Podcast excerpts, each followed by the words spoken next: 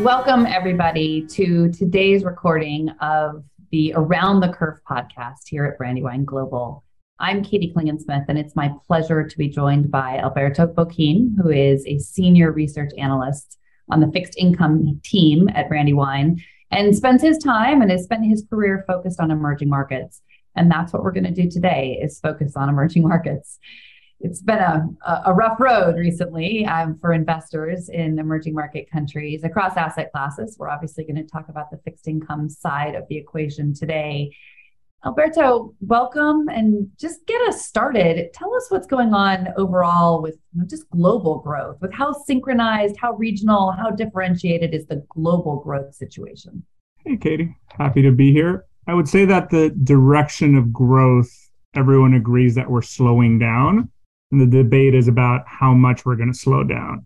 This is a function of central banks starting to talk about tightening in the developed world and the reopening sort of trade being behind us. Uh, and so, really, the question is we know the US is going to slow down. How much is it going to slow down? Uh, Europe is the same. And how much are central banks actually going to blink into that slowdown? The one sort of quirky growth anomaly right now is China because of their zero COVID policy. Their growth has been on a different cycle. And now, as they tentatively reopen, that's the only region of the world that's generally in an upswing.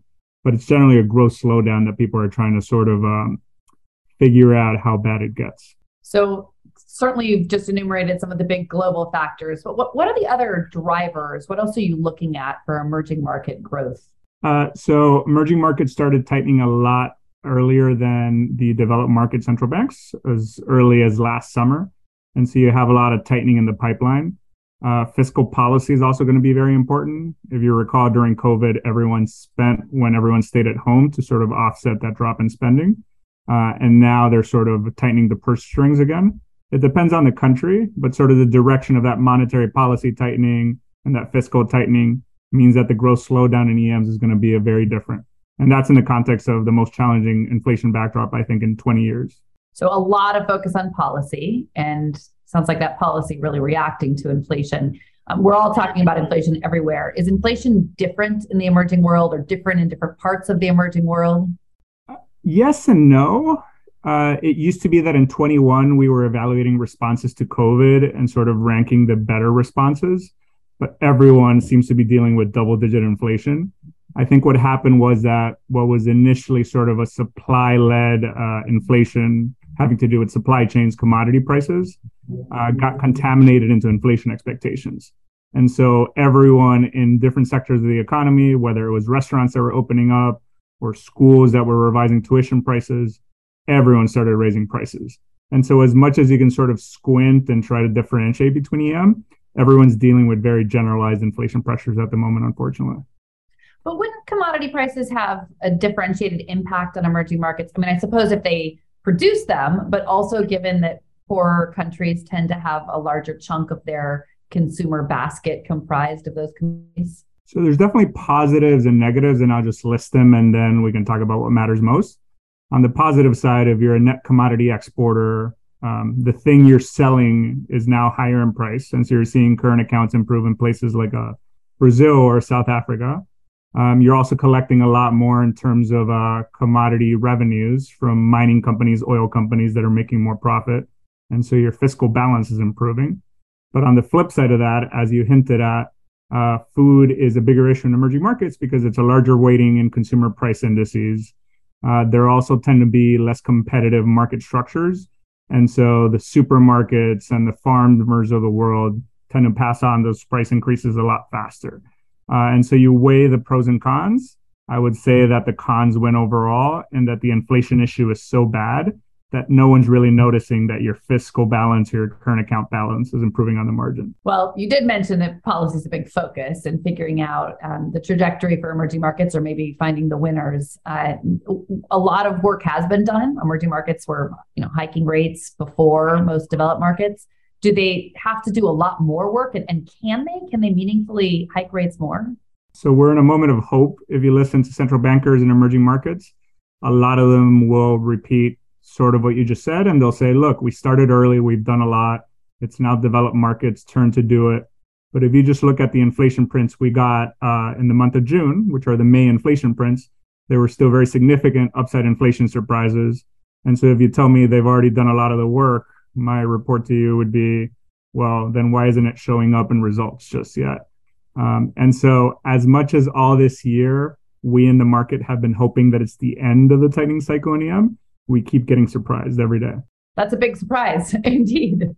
Uh, well, I, I, keep hearing about different emerging markets needing to tap into um, IMF programs. And, and you mentioned there's some balance of payment challenges from the commodities perspective. Maybe there's other drivers too. What's going on? I mean, are there sovereign default concerns right now? So if you take the hard currency index that has 80 some countries that have uh, hard currency bonds outstanding, I'd say that about 10 to 15% of those bond markets trade in double digits now, which is usually a sign of distress. Um, it's a concern depending on what you're investing in, right? Brandywine tends to invest in the larger, higher quality emerging markets. I don't think anyone's concerned about the Mexico's, Indonesia's of the world. Um, the countries that are having to go to the IMF are these smaller frontier markets, um, the likes of Sri Lanka, Ghana, potentially El Salvador. Um, those issues are going to continue, partly because when there was QE everywhere around the world, they could issue a bunch of bonds and they're coming due, and you can't refinance at the same levels. Um, and so I think it's a safe bet to expect a lot of countries to be asking the IMF for help. And the game is sort of different, right? It becomes a distressed debt game as to what is the probability being priced in the market of default? What is the likelihood? Is there some money to be made there? Is that mostly around hard currency debt? Uh, yes. Uh, if you have local currency debt, we found out that you can be very flexible in terms of the pockets that you tap. Uh, so you could convince local pension funds to buy more of your debt. Uh, in places like a Brazil, the local banks have been buying a lot of the debt that they've issued over time. What happens with hard currency debt is that your lenders are more profit driven and less likely to negotiate um, and so therefore it becomes more of an issue, essentially a hard currency balance of payments crisis. Sure. And if your local currency depreciates, all the harder to make good on those hard currency payments. Talk to me about your, your perspective on China, but also what the Chinese growth story might mean for broader emerging market investing. There are signs that China is reopening, but the yardstick they're using to measure things is really tricky. If you think about the policy name zero COVID policy, one case kind of screws up that reopening story, right? Uh, but let's assume for now that they're actually okay with vaccination rates being higher, no longer have to be as strict on zero COVID. The main channel of transmission that I think matters for emerging markets is commodity prices. And what's been funky about the cycle is that a lot of the commodity price increases weren't necessarily demand led, they were supply led. And so even when there was less demand from China, a lot of these commodity markets like oil, copper, even cotton um, were on the rise. And so what's a little bit confusing, frankly, right now is that China is reopening, which is generally good for commodities, but you have a lot of these commodity markets trading down over the last few weeks. Um, I always think of commodity markets and remind myself that it's a highly volatile asset class, even more volatile than EM. And so sometimes you look at a 10% drop and you try to derive a lot of information from it, but it has to do more with market positioning and flows rather than any fundamental information. Uh, but year on year, most commodity markets are still uh, higher. So that means that still good for commodity exporters, and it's still a contributor, unfortunately, for inflation. So it sounds like the China story is wrapped up in a lot of those broader global stories. It's not just about China driving the story. All investing involves policy and politics. Uh, there have been some interesting election results, um, especially in Latin America, um, Chile, Colombia, um, with some um, some leftist candidates winning where they hadn't before. Is that the beginning of a trend? It's definitely a trend, but I think it's less about left or right, and it's more about incumbent governments just not delivering on their promises. Um, staying in Latin America, Brazil's right wing uh, president is probably going to lose in the polls to a left wing leader, for example. I think what happened was that back in the day, leaders were promising growth, price stability, and jobs and delivering on that. And now, given all the headwinds that we're facing, no one really can deliver on that and they're being voted out of office. So in Colombia and Chile, it happens to be left wing, um, but elsewhere, it's just whoever's not in office at the moment. It's definitely a trend that I think continues. Uh, one of the things we're watching is how pragmatic these governments are, and you're already starting to see coalitions being built with center right and center parties, and maybe it's not as bad as one initially thinks. Uh, but there's definitely a lot of volatility in the uh, political space for sure. Not not an easy or fun time to be a, a policymaker right now anywhere. Uh, so let's think a bit about how uh, you're approaching investing in emerging markets. It, it, seems like there's some pretty clear indicators that emerging market currencies, um, you know, bonds from the spreads are it's looking pretty attractive. Um, valuations, think, look good. Does that mean you're finding entry points right now, or how do you think about the valuation of emerging market assets? Uh, sure. So we split emerging markets in sort of three broad asset classes hard currency, local, and FX. Hard currency is tricky because outside of COVID and the global financial crisis, um, hard currency high yield spreads are at the wides of the last 20 years. But that means you're investing in some of the countries I mentioned earlier, like a Ghana or El Salvador, that is facing restructuring IMF sort of risk. Um, and so I don't think you want to stand and try to catch that falling knife. Um, local currency, I think, is a lot more interesting because everyone has sort of reset their expectations for inflation. If you think about sort of fair value for local currency bonds over time, you can think about inflation targets in most of these countries is about 3%. You probably need real rates of about 2 to 3%. So that puts you in a 5 to 6% range uh, there's a number of bonds trading closer to the 10 to 12% range. Now, the market isn't wrong in pricing bonds that way because there's a lot of inflation premium that has been justified because of all the upside inflation surprises. But if you think forward to a world where central banks are actually able to conquer inflation and that inflation premium gets taken out, I think there's a lot of interesting bond markets where you can trade closer to that six, seven percent fair value or even lower, depending on how low rates go. Currency, I think it's tricky. Currency has been trading on the next few months of Fed policy. And so in May, you saw dollar weakness because people were thinking about September hikes no longer being on the table. And as soon as speakers came out talking about September definitely being a month to raise rates, uh, the dollar strengthened again. Um, the market is heavily positioned long dollars, so that's always a risk of a retracement. Uh, but you need to sort of pin down the Fed, which everyone's having a hard time with right now.